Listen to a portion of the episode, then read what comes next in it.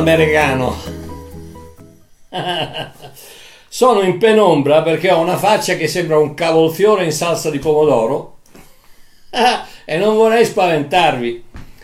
Ma non vi preoccupate, l'intervento è andato benissimo e mm, hanno tolto tutta la roba che dovevano togliere e tra meno di una settimana senz'altro sarò nuovo di fabbrica con la pelle da bambino 75enne.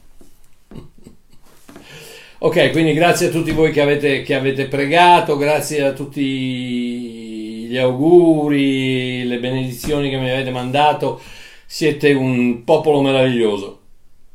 Oh, stasera invece poi vorrei dire, prima di iniziare, Vorrei dire due parole su un argomento che non mi piace tanto, ma che sembra essere diventato o che sembra diventare sempre più pertinente in questi giorni, in questi giorni pazzi che stiamo vivendo. E questo argomento è gli ultimi tempi. Come vi ho già detto precedentemente, fin dai tempi di Giovanni l'Apostolo si parlava degli ultimi tempi oggi tutti parlano degli ultimi tempi, ma già dai, dai tempi di Giovanni l'Apostolo, prima Giovanni 2, 18, questo è quello che dice, fanciulli, è l'ultima ora. Ragazzi, non è neanche gli ultimi tempi, è l'ultima ora. Questo ha scritto duemila anni fa.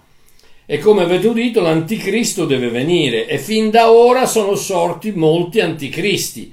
Da questo conosciamo che è l'ultima ora. Quindi vedete che la chiave per l'identificazione degli ultimi tempi non è, non è né l'esistenza di guerre, e quelle ci sono sempre state,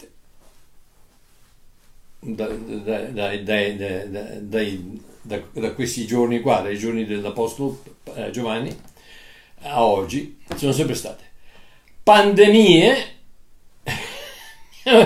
un amico mi ha mandato un, un, un, messaggino con la faccia di Putin eh, con sotto Putin è stato nominato eh, per il premio Nobel della medicina si, ha, ha, guarito il covid dal, dal mondo avete notato che dalla, dalla, dall'inizio della guerra in Ucraina è sparito il covid? Non muore non mu- no, uh, ok. Quindi eh, guerre pandemie catastrofi quelle, le catastrofi, le, le, le, le, tragedie, cose che succedono al, al tempo, le inondazioni, eccetera, eccetera, sono, se, sembrano sempre più, più frequenti sol, soltanto per il semplice motivo che i mezzi di, di informazione sono mio, molto più efficienti oggi di quello che non erano ieri. Quindi oggi se trema la terra a Timbuktu, eh, due ore dopo lo sai. Eh, non solo, ma se non c'è il Covid e se non c'è la guerra in Ucraina, tutti ne fanno una, una storia enorme. Perché l'altra cosa, appunto, è il, è il, il cambiamento del clima, no? Quindi, quindi né quello né quella dell'esistenza di un probabile anticristo, perché come vedete, fanciulli dell'ultima ora, come avete udito, l'anticristo deve venire, fin da ora sono, morti, sono sorti molti anticristi, quindi già duemila anni fa c'erano un sacco di anticristi. No, nessuno conosce il momento nel quale Gesù ritornerà, punto. Ok? Mettetevi l'animo in pace, nessuno lo sa, nessuno, non importa quanti apostoli, dottori, reverendi, eccetera, eccetera, predicono il, il, l'anno della fine del mondo, nessuno lo sa. Ok? Eh, hanno scritto un libro nel 1984, l'anno in cui sarebbe tornato Gesù. Oggi quel libro lì non vende tante copie. non vende più tante copie. Matteo 24, 36, Gesù stesso dice, ma quanto a quel giorno e a quell'ora nessuno li sa, neppure gli angeli del cielo, neppure il figlio, ma solo il Padre. No, la chiave del ritorno di Cristo, statemi a sentire, è la rimozione, la chiave per sapere quando ritorna Gesù Cristo, è la rimozione di colui che blocca la manifestazione dell'ultimo anticristo. E chi è colui che blocca la manifestazione dell'ultimo anticristo? È lo Spirito Santo nel cristiano, in ognuno di noi. 2 Tessalonicesi 2, dal 3 all'8. Nessuno vi inganni in alcun modo, poiché quel giorno non verrà se prima non sia venuto se prima non sia venuta l'apostasia, apostasia, e non sia stato manifestato l'uomo del peccato, il figlio della perdizione. Parentesi, interessante perché è lo stesso termine usato in Giovanni 17,12 dove Gesù parla di Giuda come figlio della perdizione. Quindi non è, un, non, è, non è tanto un essere, un uomo, quanto uno spirito. Lo spirito del figlio della perdizione, che è l'anticristo l'avversario, colui che si innalza sopra tutto ciò che è chiamato Dio o oggetto di culto, mostrando se stesso e proclamandosi Dio. Non vi ricordate che quando ero ancora con voi vi dicevo queste cose? Ora voi sapete ciò che lo trattiene, chi? L'anticristo, che lo trattiene, affinché sia manifestato a suo tempo. Infatti, il mistero dell'empietà, parola greca anomia, a come negativo e nomos che vuol dire legge, o se c'è un periodo di, se c'è un periodo di tempo dove non c'è, dove l'anomia, la, la, la, la mancanza di legge continua a crescere, crescere, che ognuno fa quello che vuole, è già in atto duemila anni fa. Soltanto, state a sentire, eh, fatemi ripetere, 6 eh, Ora voi sapete che, che ciò lo trattiene affinché sia manifestato a suo tempo. 7. Infatti il mistero dell'impietà è già in atto, soltanto c'è chi ora lo trattiene finché sia tolto di mezzo. Scusate. C'è chi ora lo trattiene, chi, non cosa, chi ora lo trattiene finché sia tolto di mezzo. Quindi lo spirito dell'anticristo è trattenuto da un qualcuno. Prima Tessalonicesi 4, dal 15 al 18, dice, poiché questo vi diciamo, mediante la parola del Signore, che noi viventi, i quali saremo rimasti fino alla venuta del Signore, vedete che c'è questo, questo lasso di duemila anni che sembra quasi non esistere nella mente di Paolo, noi viventi duemila anni fa, i quali saremo rimasti fino alla venuta del Signore, non precederemo, qui è meraviglioso perché sono due parole che spiegano l'eternità. Purtroppo non abbiamo tempo di spiegarlo, ma è meraviglioso perché il momento in cui tu passi dalla vita alla morte, passi dalla dimensione tempo alla dimensione eterna e quello avviene per tutti nello stesso istante. Quindi noi non precederemo quelli che si sono addormentati. Addormentati dove? Addormentati in Cristo, morti e addormentati in Cristo. 16. Perché il Signore stesso con un ordine, con voce dell'arcangelo e con la tromba di Dio scenderà dal cielo e prima risusciteranno i morti in Cristo. Poi noi viventi, ripeto, duemila anni fa, che saremo rimasti, verremo rapiti, arpazzo, nel greco che vuol dire agguantare, rimuovere violentemente da un posto a un altro. In latino è la parola rapere, da cui appunto ricaviamo il rapimento, l'idea del rapimento. Quindi verremo, verremo rapiti insieme con loro sulle nuvole a incontrare il Signore nell'aria e così saremo sempre con il Signore. Chiude, versetto 18, dice consolatevi, parola greca, verbo greco paracaleo, dunque gli uni gli altri con queste parole. Quindi vi consolo, vi paracaleo con questa frase. Questa guerra e quelle che probabilmente ne scaturiranno nel prossimo futuro perché eh, quelli, quel, quella, quella, vabbè, lasciamo perdere, di, di Biden, di, di, Joe Biden ha creato una, una, una situazione di, di, debolezza in giro per il mondo che Putin sta ne sta approfittando non solo lui, ma ci sono poi anche Chongping, eh, ci sono gli altri, eccetera, eccetera. Eh, comunque lasciamo perdere, non entriamo nella politica perché mm, non, ne conosciamo niente nessuno. Questa guerra e quelle che probabilmente ne scaturiranno nel prossimo futuro non è l'inizio della tribolazione. La tribolazione non inizia finché noi cristiani non traslochiamo perché finché lo Spirito Santo in noi è su, qui sulla terra, trattiene lo spirito do, dell'anticristo. Perché lo spirito dell'anticristo si riveli, noi dobbiamo andarcene. Ok, ma non stasera. Oh, stasera, prima di incominciare, vorrei rispondere a diversi fratelli che mi hanno chiesto cosa ne penso della guerra in Ucraina.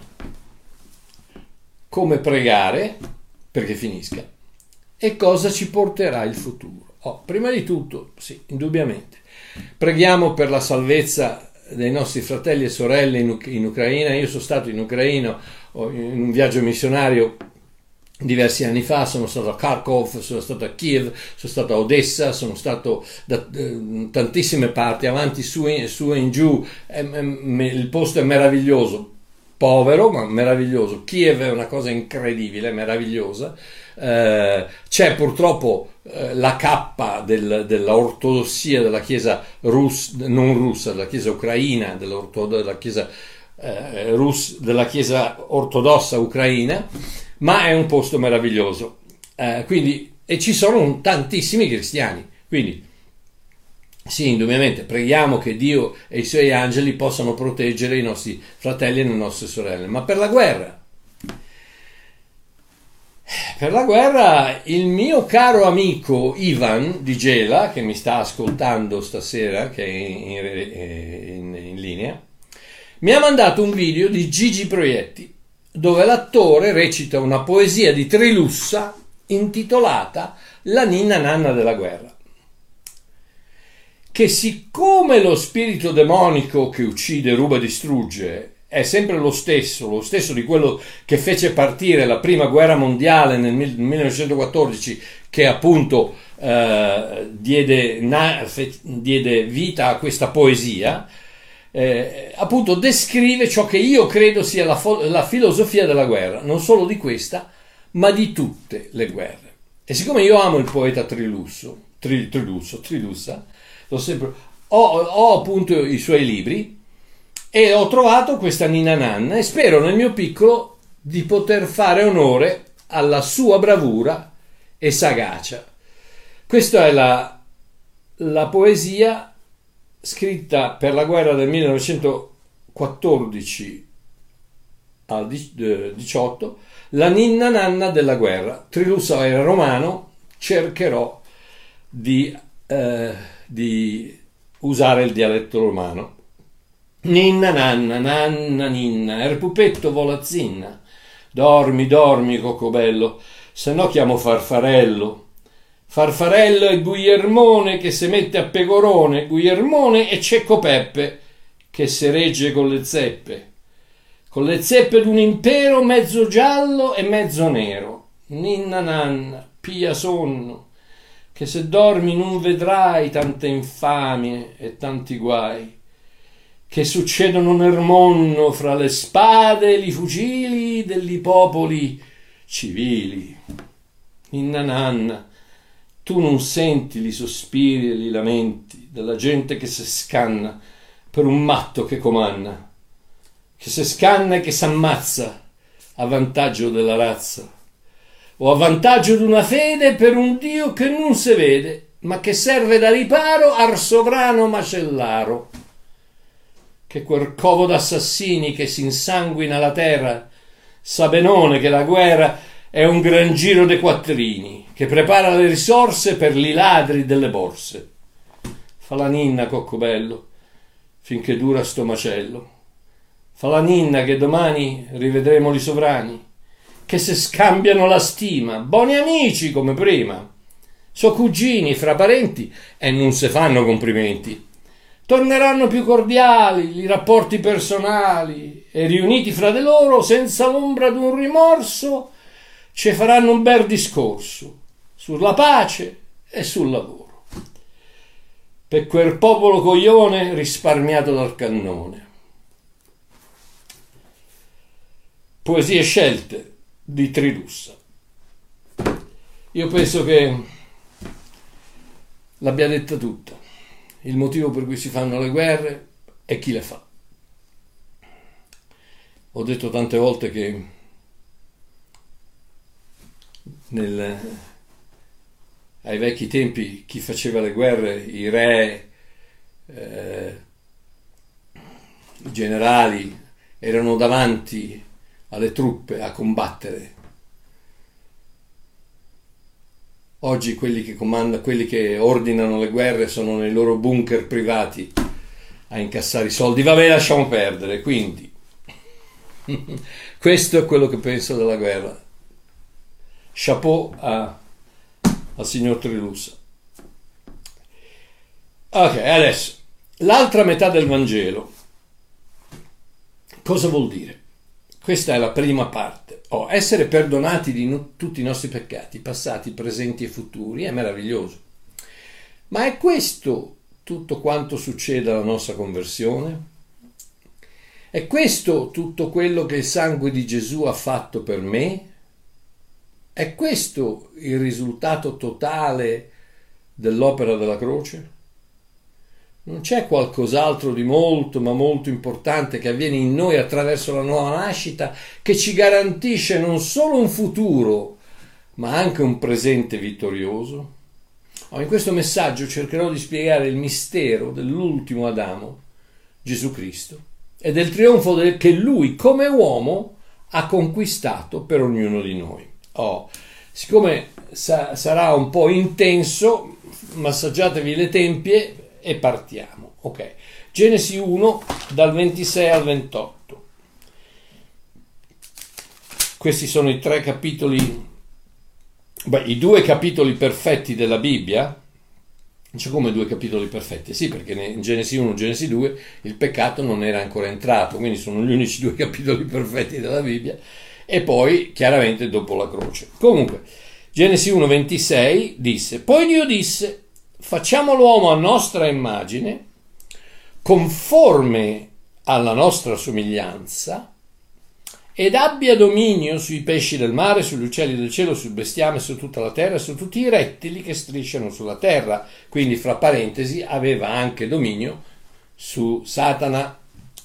Lasciamo perdere, andiamo avanti. 27. Così Dio creò, parola ebraica barah. Barah vuol dire creare dal nulla, cioè produrre un qualcosa che non esisteva prima. Creò l'uomo a sua immagine, ne abbiamo già parlato, Zelem Dmut, eh, a sua immagine, lo creò a immagine di Dio, li creò maschio e femmina. Ok? Poi facciamo un salto al, al capitolo 2, versetto 7. Allora Dio, l'Eterno Dio, formò Yatzer, Yatzer che vuol dire... Eh, fare, vuol dire formare, vuol dire come, come un vasaio che, eh, che ha, non crea il vaso ma lo forma, ok? Eh, Dio ha creato l'argilla, ma il vasaio forma il vaso. Quindi prima Dio crea dal niente l'uomo, stiamo parlando del suo spirito, e poi dopo forma il suo corpo e dice formò l'uomo dalla polvere della terra, dalla Adama, gli soffiò nelle narici un alito di vita, Neshamachai, Neshamachai, alito di vita, e l'uomo divenne, state a sentire, un'anima vivente, ok? O una creatura vivente, divenne un'anima vivente, eh, Nefesh Chaim, ok? Oh, ora, Giovanni 1, Giovanni 1, dall'1 al 4, quindi abbiamo visto che abbiamo visto che Dio ha, form- ha, ha creato dal nulla l'uomo e quindi ha creato dal nulla lo spirito dell'uomo a sua immagine e somiglianza, a suo eh, fatto come lui, ok? Chiaramente Adamo non era Dio, ma era come Dio ed ecco perché la, la, la menzogna del diavolo è stata quella che ancora va avanti oggi, che dice se vuoi essere come Dio devi fare qualcosa, no, non puoi solo ricevere quello che Dio ha fatto devi fare qualcosa. E la religione ancora insiste oggi che se vuoi essere come Dio devi fare qualcosa. No, devi solo ricevere quello che Dio ti offre. Quindi, quindi Dio fa quello e poi forma il corpo e poi dice soffia nelle narici. Soffia nelle narici e abbiamo detto che ehm, soffiare è la parola nefesh, nefesh, soffia nelle narici, l'alito della neshama, quindi soffiare, alito, respiro sono tutte dalla stessa, dalla stessa um, radice. Perfino un'anima vivente è una neshama chaim. Chai. Neshama cioè vuol dire un'anima, un qualcosa che respira vivente. Quindi tutto è regolato, tutto è centrato, tutto è, è, è, è cosato sul, sul, respiro. Che Giovanni 1, Giovanni 1 dall'1 al 4. Nel principio era la parola, la parola era presso Dio e la parola era Dio e la parola era Dio. Essa era nel principio con Dio, ogni cosa è stata fatta per mezzo di lei e senza di lei neppure una delle cose fatte è stata fatta. In lei, nella parola, nel, in Gesù Cristo, era la vita e la vita era la luce degli uomini. Ok? Adesso. Parola che era in Dio, ok? La parola era in Dio, nel principio la parola, la parola era con Dio, la parola era Dio, quindi la parola era in Dio, esce da Dio, esce da Dio entra in Adamo in che modo?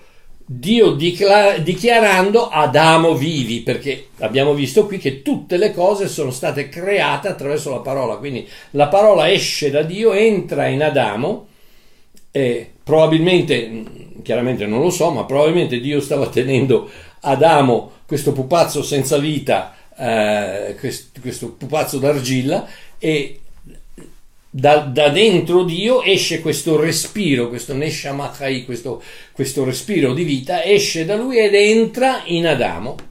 Ok? Adamo diventa un essere vivente perché è uscito qualcosa da Dio, il respiro della vita è uscito da Dio ed è entrato in lui. Ecco perché diventa un essere vivente con il respiro di Dio. È interessante perché ho cercato una relazione tra il DNA e il respiro e è da tutte le parti sui giornali scientifici. Senza entrare in particolari tecnici che non capisco, il DNA respira.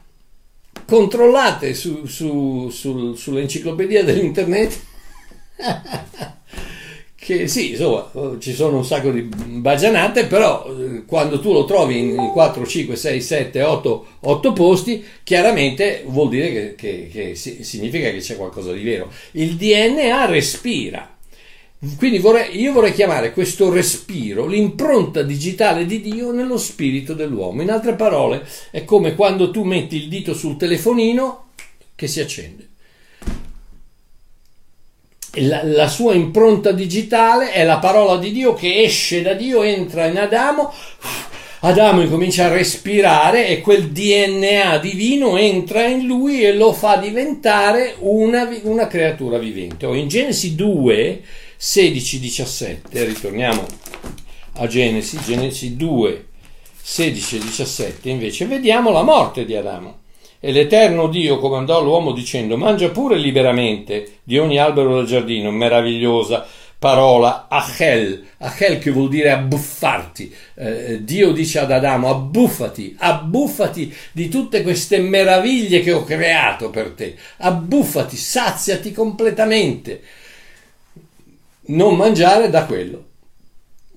E cosa dice il diavolo?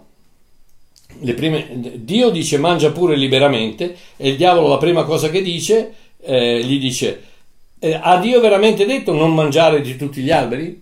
No, ha detto l'opposto, mangia pure liberamente. Quindi eh, eh, il menzognero, ma andiamo avanti, mangia pure liberamente di un albero del giardino, ma dell'albero della conoscenza del bene e del male non ne mangiare, perché l'unico che può mangiare di quell'albero sono io non c'è titolo, perché nel giorno in cui tu ne mangerai, per certo morirai. Ok? 3. Genesi 3, 6 e 7 dice e la donna vide che l'albero era buono da mangiare, che era piacevole agli occhi, che l'albero era desiderabile per rendere uno intelligente, e la prese del suo frutto, ne mangiò, ne diede anche a suo marito che era con lei, ed egli ne mangiò, e allora si apersero gli occhi di ambedue, si accorsero di essere nudi, così cucirono delle foglie di fico e se ne fecero delle cinture per coprirsi. Misera soluzione alla morte. Misera soluzione alla morte. Quelle foglie di fico rappresentano la religione, il religionismo, che cerca di, di, di, di guarire la morte facendo alcune cose.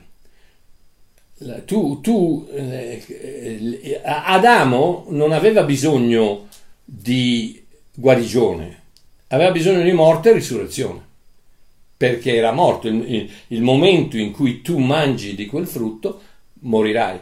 Dio non dice ti uccido, dice, Dio dice il momento che tu mangi, beh, ti uccidi. Tu praticamente eh, commetti suicidio, suicidio.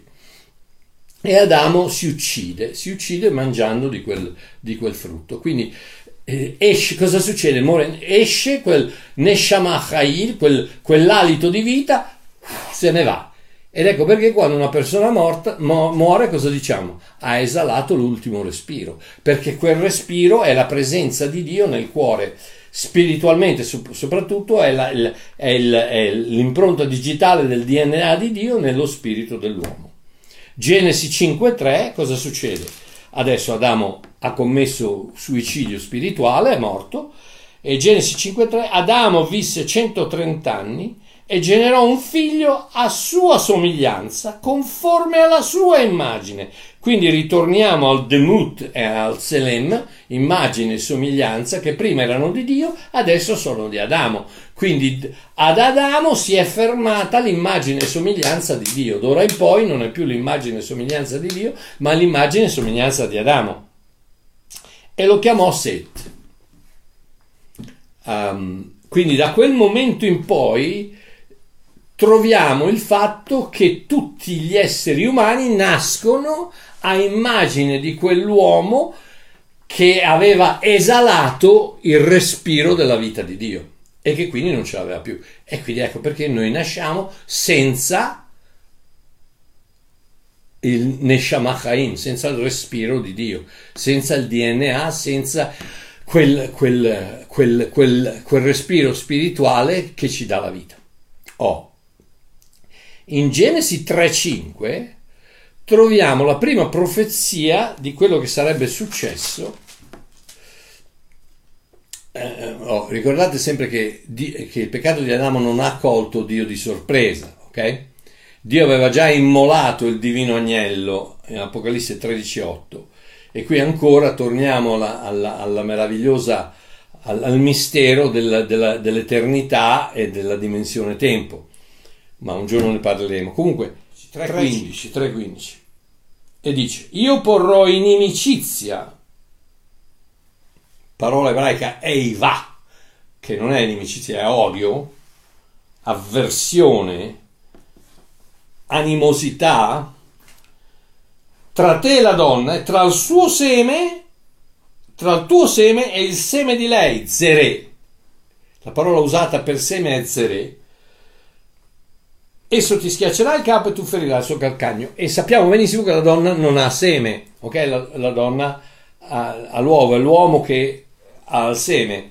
Quindi qui c'è un qualcosa di profetico eh, che sta, sta eh, illustrando un, una, una qualcosa di soprannaturale che succederà. E Dio dice: Io metterò odio tra, tra, il tuo seme e il seme, sta parlando al serpente, quindi a Satana, e il seme della donna. Oh, Zere la parola per seme. Zere è tradotto anche discendente o figliolanza, come abbiamo letto anche nel, nel, in 4.25, dove quindi Adamo conobbe ancora la sua moglie che partorì un figlio, lo chiamò Set, perché ella disse Dio mi ha dato un altro discendente, una, mi ha dato un altro seme, stessa parola, Zere, discendente, e come anche in, in Genesi 22, 22, 17, dove, dove eh, ad Abramo 22 22, 17, 18 dice questo, dice eh, io benedirò largamente, io ti benedirò largamente e moltiplicherò grandemente la tua discendenza, stessa parola, il tuo seme, zerà, zerè, come le stelle del cielo e come la sabbia che il, sull'ido del mare, la tua discendenza, zerè, possederà la porta dei suoi nemici. E tutte le nazioni della terra saranno benedette nella tua discendenza, nel tuo seme, zerè, perché hai obbedito alla mia voce. Ok confermato poi da Paolo migliaia di anni dopo, quando Paolo dice le promesse furono fatte ad Abramo e alla sua progenie, non dice alla progenie come se si trattasse di molte, ma come parlando di una sola dice alla tua progenie, Zere, che è Cristo. Quindi Cristo diventa, viene dichiarato profeticamente il seme della donna. Ok? Adesso leggiamo i primi due versetti di Romani 8 e cominciamo a chiudere l'argomento. Romani 8, 1 e 2. Non c'è dunque più nessuna condanna torniamo un attimo a Genesi e vediamo quello che era successo, quello che, usci- quello che ha detto Dio, se mangi il, il, il frutto dell'albero della conoscenza del bene e del male, morirai. Quindi la condanna era quella, era la condanna a morte, ok? Non c'è dunque più nessuna condanna per quelli che sono in Cristo Gesù, perché la legge dello spirito della vita in Cristo Gesù, nel sere, nel seme, mi ha liberato dalla legge del peccato e della morte. Oh, ricapitoliamo. Adamo viene creato immortale, non eterno, immortale, pieno del respiro della vita di Dio, non eterno.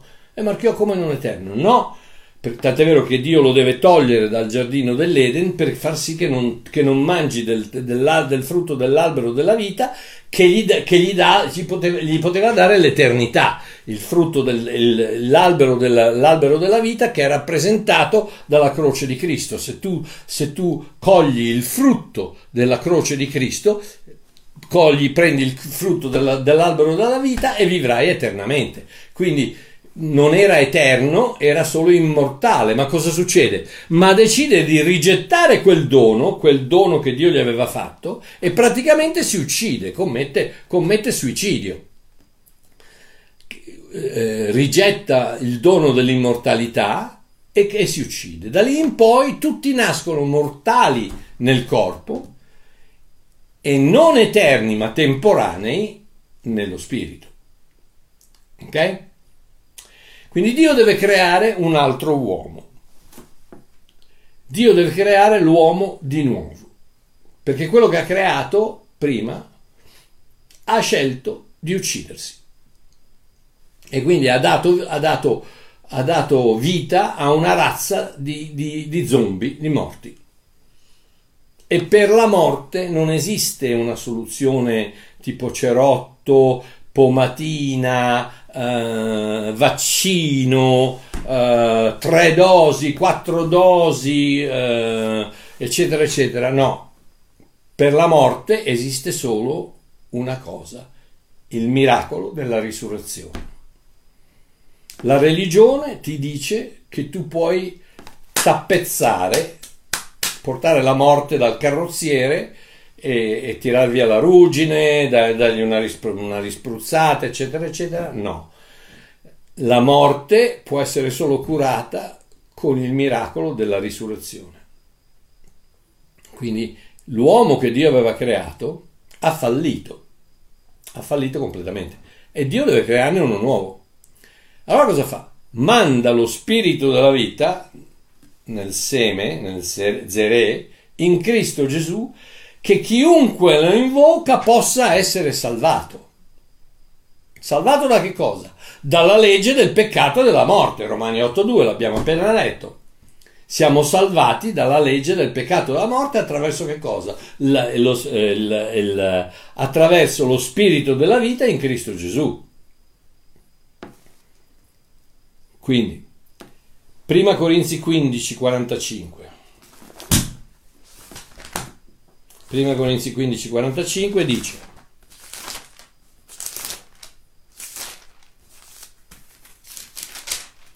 Prima Corinzi 15, 45 dice Così sta anche scritto, il primo uomo, Adamo, divenne anima vivente, ricordate? Nefeshachaim, anima vivente, divenne, divenne anima vivente, ma l'ultimo Adamo è spirito che dà la vita. accettando il dono della vita eterna contenuto nel figlio di Dio, contenuto nel figlio di Dio, Giovanni 3:16, poiché Dio ha tanto amato il mondo che ha dato il suo unico figliolo che chiunque crede in lui non, non perisca ma abbia vita eterna, quindi stiamo entrando nel campo dello spirito, non, non siamo più immortali ma siamo eterni, eterni, um, non siamo più un'anima vivente, ma siamo uno spirito eterno. Ecco quello che vorrei dire. Il primo uomo Adamo divenne un'anima vivente, ma l'ultimo Adamo è uno spirito eterno che dà la vita eterna. E accettando il dono della vita eterna contenuto nel Figlio di Dio, nel Zerè di Gesù Cristo, si diventa una nuova creatura che Dio ricrea non più a immagine e somiglianza di Adamo. In altre parole, io non sono più l'immagine e somiglianza di Alberto Marchiò, che era l'immagine e somiglianza di Francesco Marchiò, che eccetera, eccetera, eccetera, eccetera. No, io sono l'immagine e somiglianza di mio Padre Celeste a immagine, non più a immagine e somiglianza di Adamo, ma con il DNA divino di Gesù Cristo, quindi con l'impronta divino sul, divina sul mio spirito che dà la possibilità a quel DNA divino di respirare, di portare la vita eterna che il DNA di Dio contiene. Ragazzi, che meraviglia, che, che, che così semplice, così meraviglioso, così potente, così così incredibile. Dio ha mandato l'eternità nel seme di Gesù Cristo. Il momento che tu lo accetti per grazia attraverso la fede, quel seme entra in te e riparte il respiro eh, eh, Nefesh Chaim, il, il respiro del, eterno della vita di Dio. Oh, 2 Corinzi 5:17 che dice? 2 Corinzi 5:17 che dice? Se dunque uno in Cristo egli è una nuova creatura interessante. Ktistis scusate ktisis ktisis creatura che viene dal verbo ktizo che vuol dire creare vuol dire creare. Stiamo tornando al, al giardino, stiamo tornando al, uh, al, alla creazione di Adamo prima che lui commettesse uh, il, il suicidio spirituale. È una nuova creatura, se dunque uno è in Cristo, è una nuova creatura, le cose vecchie sono passate, ecco, tutte le cose sono diventate nuove. Qui chiudo con questa frase. Il tuo DNA ha ripreso a respirare il momento che hai mangiato il frutto dell'albero della vita rappresentato dalla croce. E amore mio non smetterà mai, mai, mai di respirare, mai più, mai più. Non importa quello che tu possa fare, tu quello, il, il, Dio ha messo il suo pollicione sul telefonino e il telefonino si è acceso, il tuo spirito si è acceso, il tuo spirito si è rimesso in contatto col, col, con il DNA divino di Dio, hai ricevuto il DNA divino di Dio che respira col respiro. Col, col, col, respiro, con quella parola che Dio ha messo in, in Adamo all'inizio dei tempi, respira con quel col respiro divino di Dio e non finirà mai di respirare. E ragazzi, grazie tante, un bacione, un abbraccione, vi voglio bene, ci sentiamo mercoledì con la seconda parte di, questa, di questo emozionante viaggio nelle scritture del, dell'Antico e del Nuovo Testamento. Vi voglio bene, un abbraccio, arrivederci.